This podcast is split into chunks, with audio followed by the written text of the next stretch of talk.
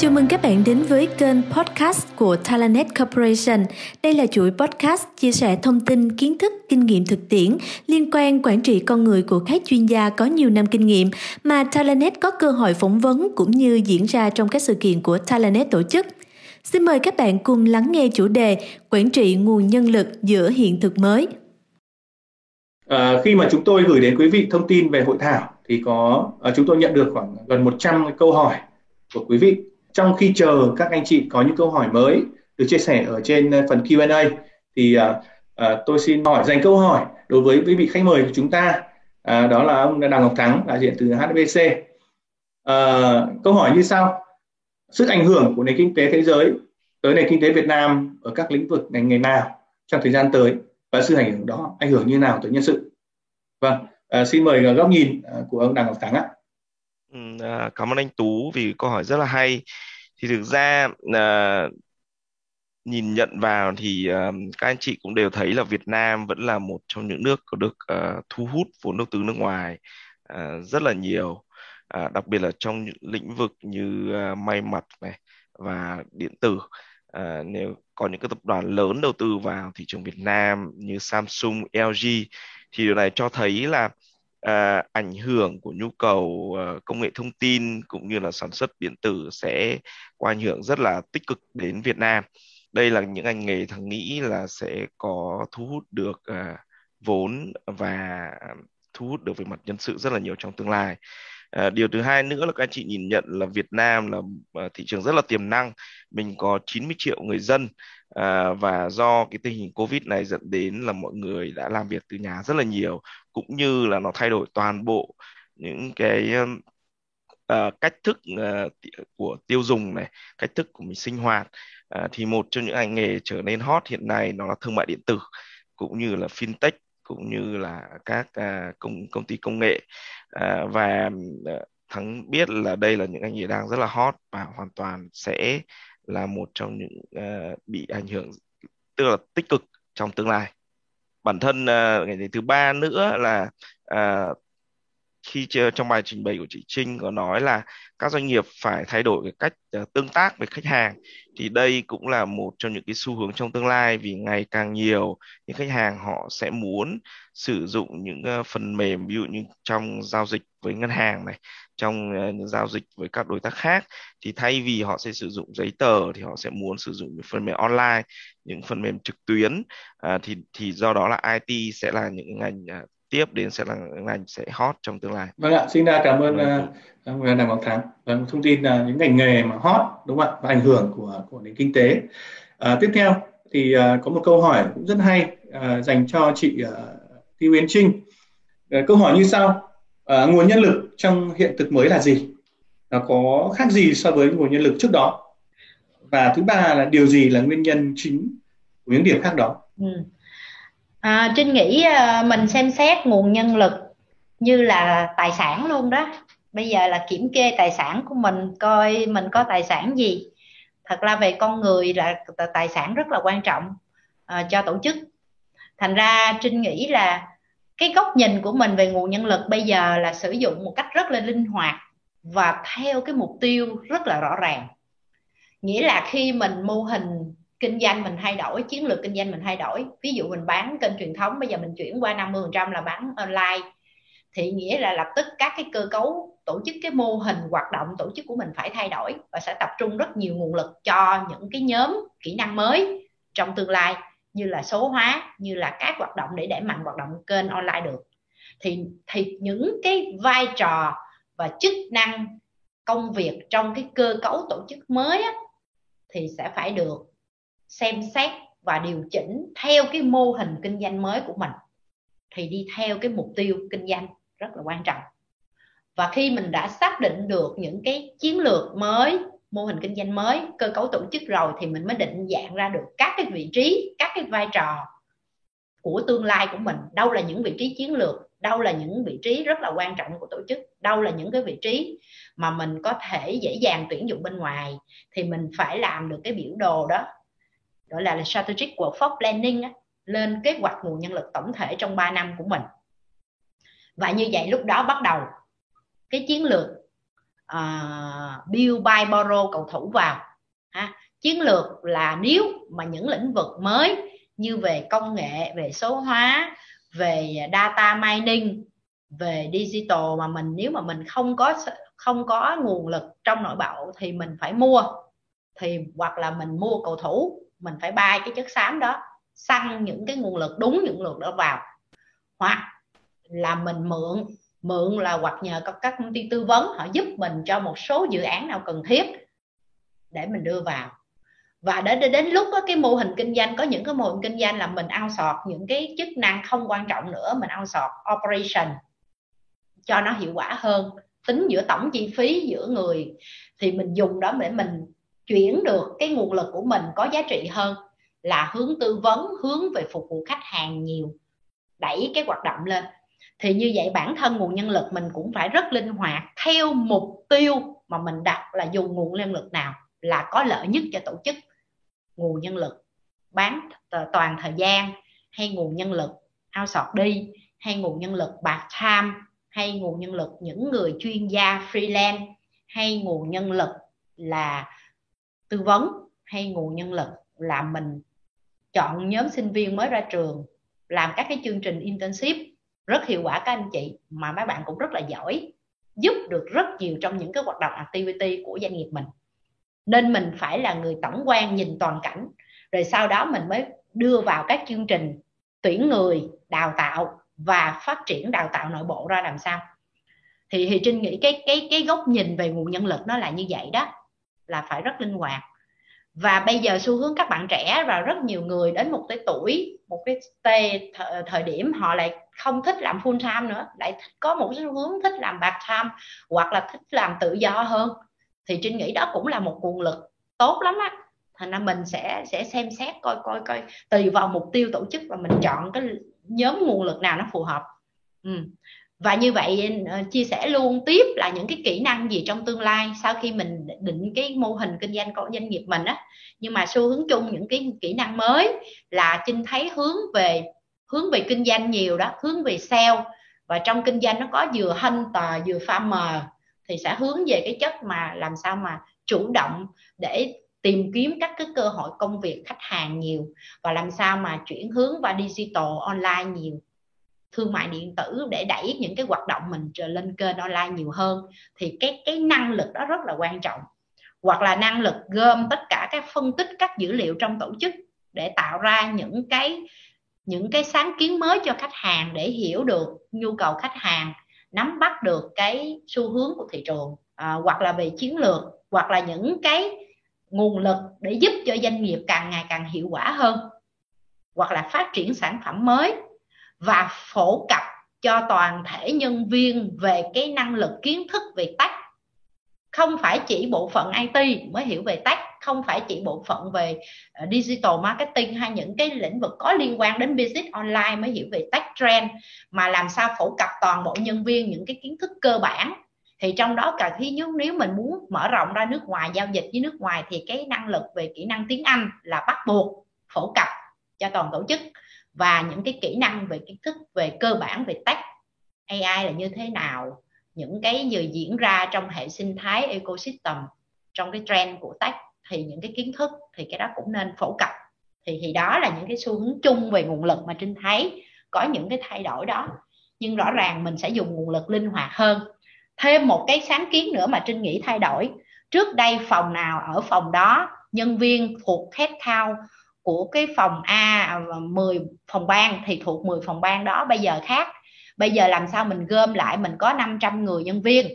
Mình biết được 500 người nhân viên này có 5 cái kỹ năng, mỗi người sẽ có những cái kỹ năng sở trường khác nhau như thế nào. Mình đưa vào cái hệ thống của mình, các kỹ năng tài sản của nhân viên mình, tài năng của nhân viên mình vào trong hệ thống luôn. Là hệ thống gọi là management, cái skill của tài sản của nhân viên mình á, cái skill á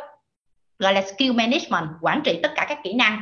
Và khi mình có bất cứ dự án nào của công ty xuất hiện lên hồi nãy mình ra chuyển qua mô hình vòng tròn đó mọi người thì theo quản lý theo dự án thì những dự án xuất hiện là mình chỉ cần đánh cái tên dự án và đòi hỏi các kỹ năng gì thì lập tức cái số lượng 500 nhân viên đó thì bất cứ nhân viên nào vào dự án được là đều hiện tên lên được hết.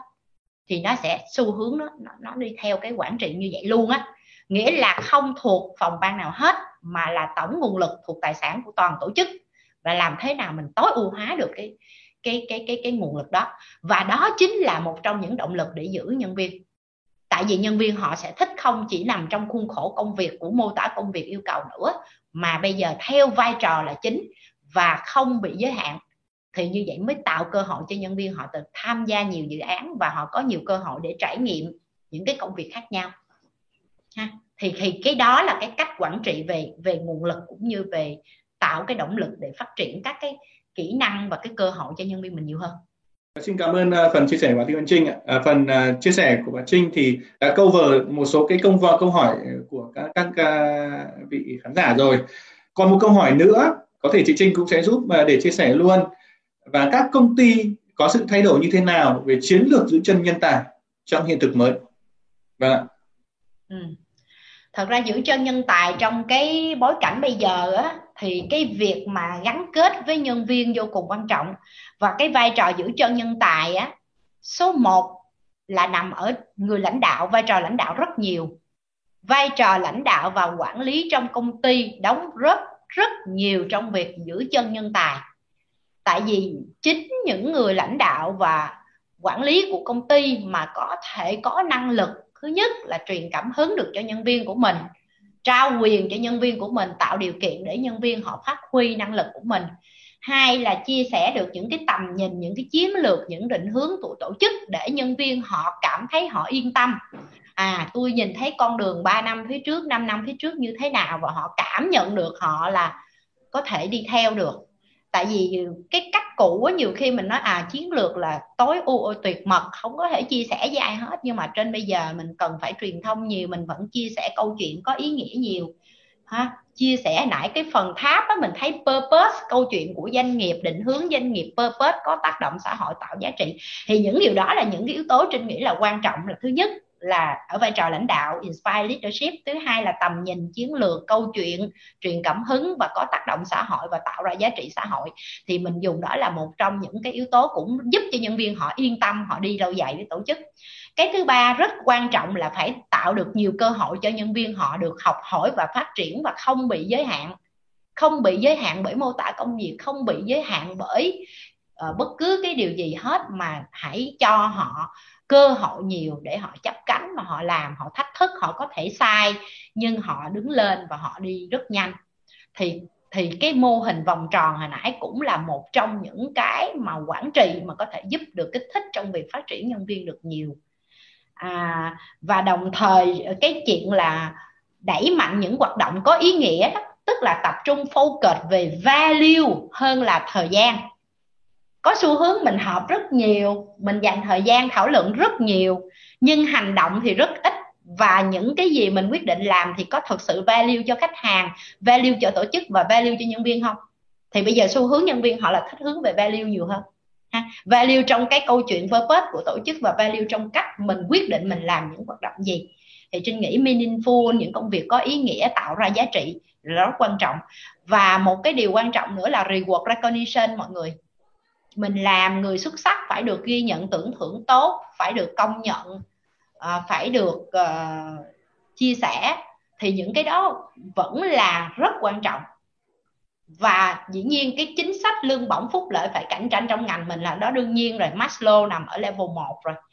Nhưng mà Trinh nghĩ đâu đó là những cái yếu tố mà xu hướng thay đổi sắp tới là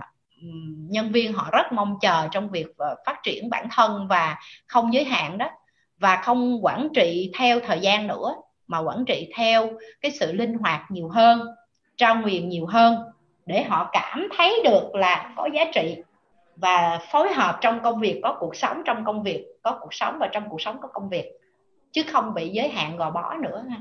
thì phong cách lãnh đạo cũng sẽ ở trai hơn, nên sẽ tiến về hướng là ở trai leadership nhiều linh hoạt trong cái tư duy của mình quản trị trong đến cơ cấu cũng linh hoạt trong đến các cái điều phối nguồn lực cũng linh hoạt cho đến thời gian làm việc cũng linh hoạt nơi làm việc cũng linh hoạt. Tất cả nó sẽ đi theo cái chủ giá trị mà nó là xu hướng của 4.0 và đó là những cái gì diễn ra trong cái bình thường mới của mình đó.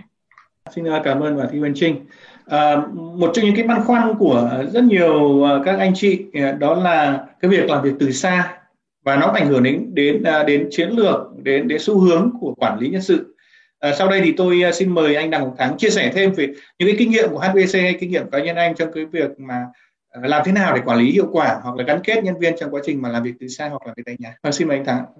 Như chị Trinh đã trình bày là một trong những khó khăn của làm việc từ xa là trước đây à, chúng ta có cái cơ hội gặp gỡ Ờ, đồng nghiệp chúng ta có hội đi ăn trưa chúng ta có hội cà phê. Thì một trong những khó khăn nhiều nhất là bây giờ chúng ta không còn những cơ hội đấy nữa. À, thế nên là cái cách mà các anh chị kết nối những nhân viên của mình khi họ làm việc từ xa rất là quan trọng. À, thì tùy từng công ty sẽ có một cái cách uh, giúp nhân viên mình cách nối uh, uh, với nhau. Uh, thì cái kinh nghiệm của tháng uh, ở HBC là HBC hay tổ chức những cái buổi gọi là virtual drink, virtual party để mọi người ờ, chỉ khoảng 5, 10, 15 phút thì giúp các mọi người có thể catch up với nhau và uh, chia sẻ những cái khó khăn khi mà làm việc ở nhà.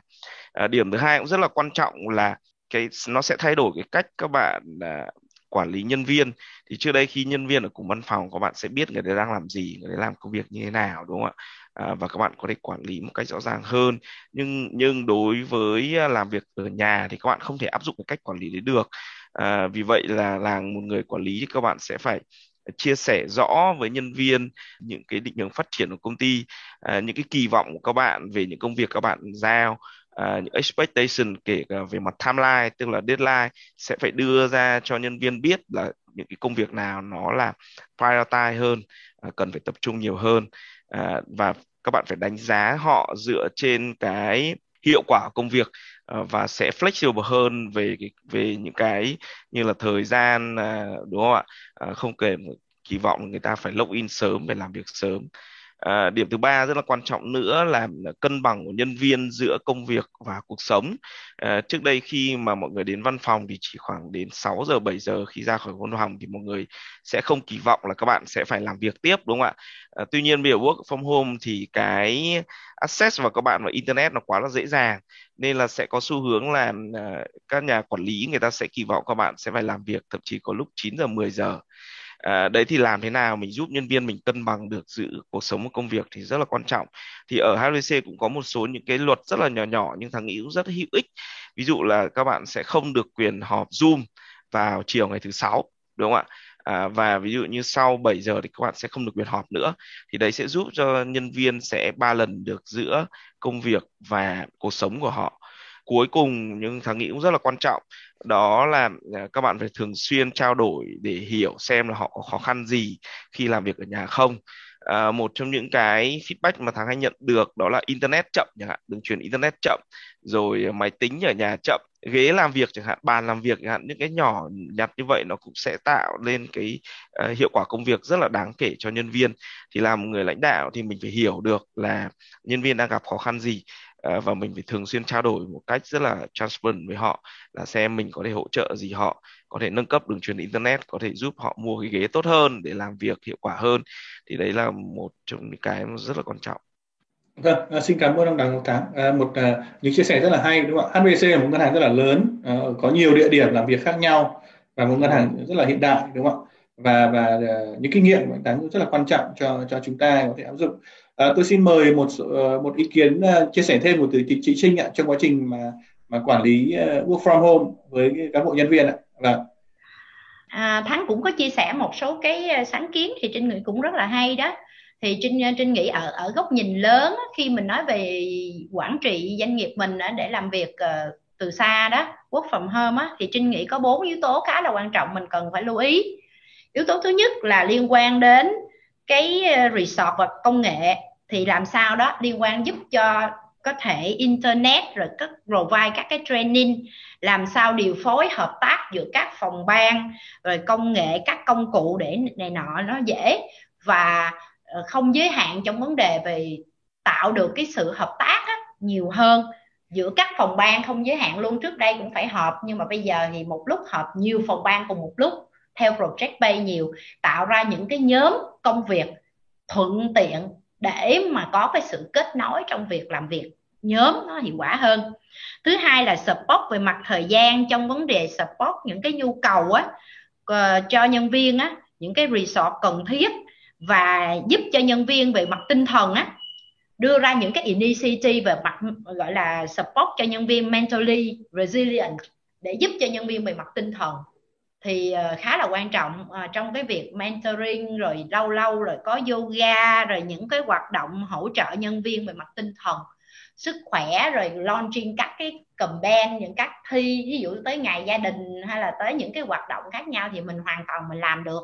Virtual trò rất là tốt. Những cái campaign đó cũng nhất là tạo động lực mà điều phối các phòng ban chứ không chỉ gói gọn của phòng ban đó không. Và trinh nghĩ cái ờ, cái well-being là cái điều quan trọng đó là kết nối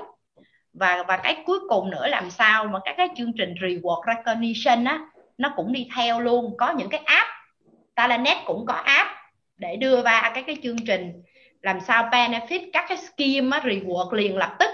chứ không có chờ đến cuối năm. Những cái điểm reward cho xem phim hay là trà sữa hay là mua bánh hay gì đó thì nó giúp cho nhân viên họ cảm thấy là một cái hành trình trải nghiệm của nhân viên sống và làm việc nó sự kết nối với nhau trong đời sống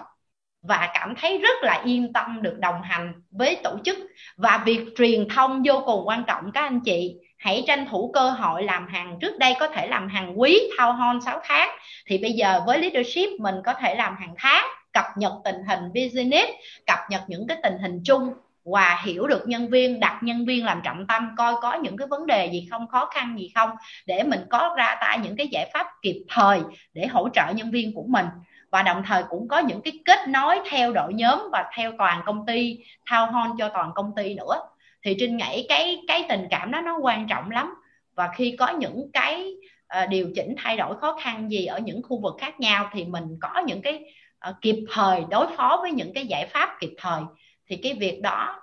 đồng hành với nhân viên trong cuộc sống và như vậy thì nó cảm thấy nhân viên họ cảm thấy rất là trân trọng và đó chính là những cái mà động lực để làm sao tăng cường gắn kết của nhân viên trong cái cơ hội mà mình làm việc trong cái cái contact như thế này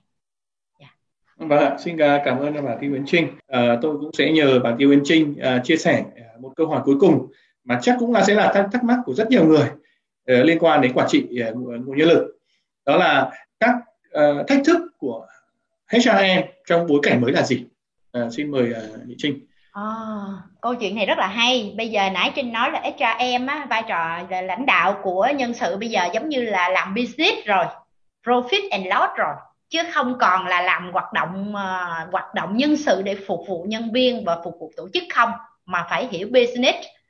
Nên trinh nghĩ có ba vai trò chính rất quan trọng vai trò HR một anh phải hiểu được business, anh phải nắm bắt được đối thủ, thị trường, anh phải biết chiến lược business công ty ra làm sao.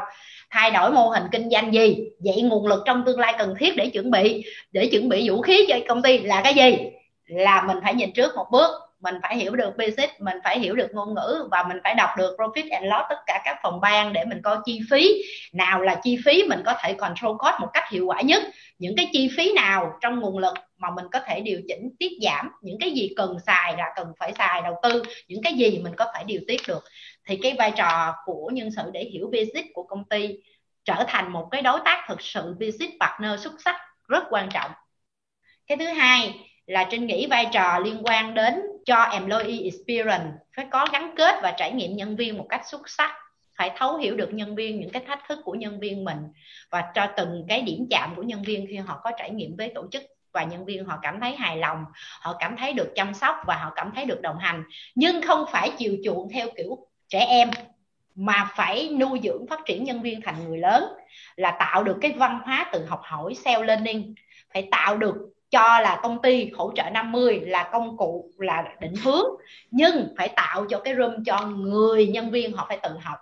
tự phát triển với những cái kỹ năng mới và cùng đồng hành với tổ chức thì họ mới cảm thấy là như được xem như là một người lớn đồng hành với tổ chức. Thì cái cái việc trải nghiệm nhân viên, cái sự kết nối với nhân viên gắn kết vô cùng quan trọng ở cái vai trò đó. Thì trong đó có cái phần mà dịch vụ và HR operation excellence á, những cái giờ dịch vụ mà cơ bản đối với người nhân viên họ phải được hài lòng thì even là mình có thể outsource even là mình tự làm, nhưng phải làm thật là tốt trong những lĩnh vực đó. Và cấu thành thứ ba là vô cùng quan trọng, đó là phát triển tổ chức và phát triển năng lực của tổ chức và phát triển các kỹ năng mới trong tương lai, phát triển lãnh đạo của tổ chức liên quan đến những cái hoạt động về learning development, liên quan đến organization development, vô cùng quan trọng. Cái nhánh này nó giúp cho làm sao mà có thể phát triển nhân rộng được cái nguồn lực của mình, cái nguồn tài sản mình đang có mình một cách tốt nhất và nó không chỉ lực lượng lao động hiện tại của công ty, mà nhảy như trinh nói, tổng nguồn lực của mình làm sao tối ưu hóa được, từ nguồn lực dùng leverage, nguồn lực bên ngoài đến nguồn lực bên trong luôn. Thì người, vai trò nhân sự phải đạo diễn được cái hoạt động này. Thì trinh nghĩ đó là ba cái mà trinh nghĩ rất là quan trọng để giúp đồng hành thực sự để hỗ trợ được cho cái vai trò của tổ chức cũng mong là các doanh nghiệp cũng tìm cách để giữ chân các ờ, các ờ, vai trò của các HR ờ, các các anh chị làm trong nghề nhân sự hiện tại và cũng như thu hút thêm nhân tài trong lĩnh vực này vào cho tổ chức của mình. Vâng, xin cảm ơn bà Thi Huyền Trinh. À, à, các quý vị cũng đã nghe những chia sẻ rất là tâm huyết từ bà Trinh rồi thì ông Thắng đúng không ạ? Và rất nhiều thông tin bổ ích liên quan đến đến quản trị nguồn nhân lực cũng như là nền kinh tế.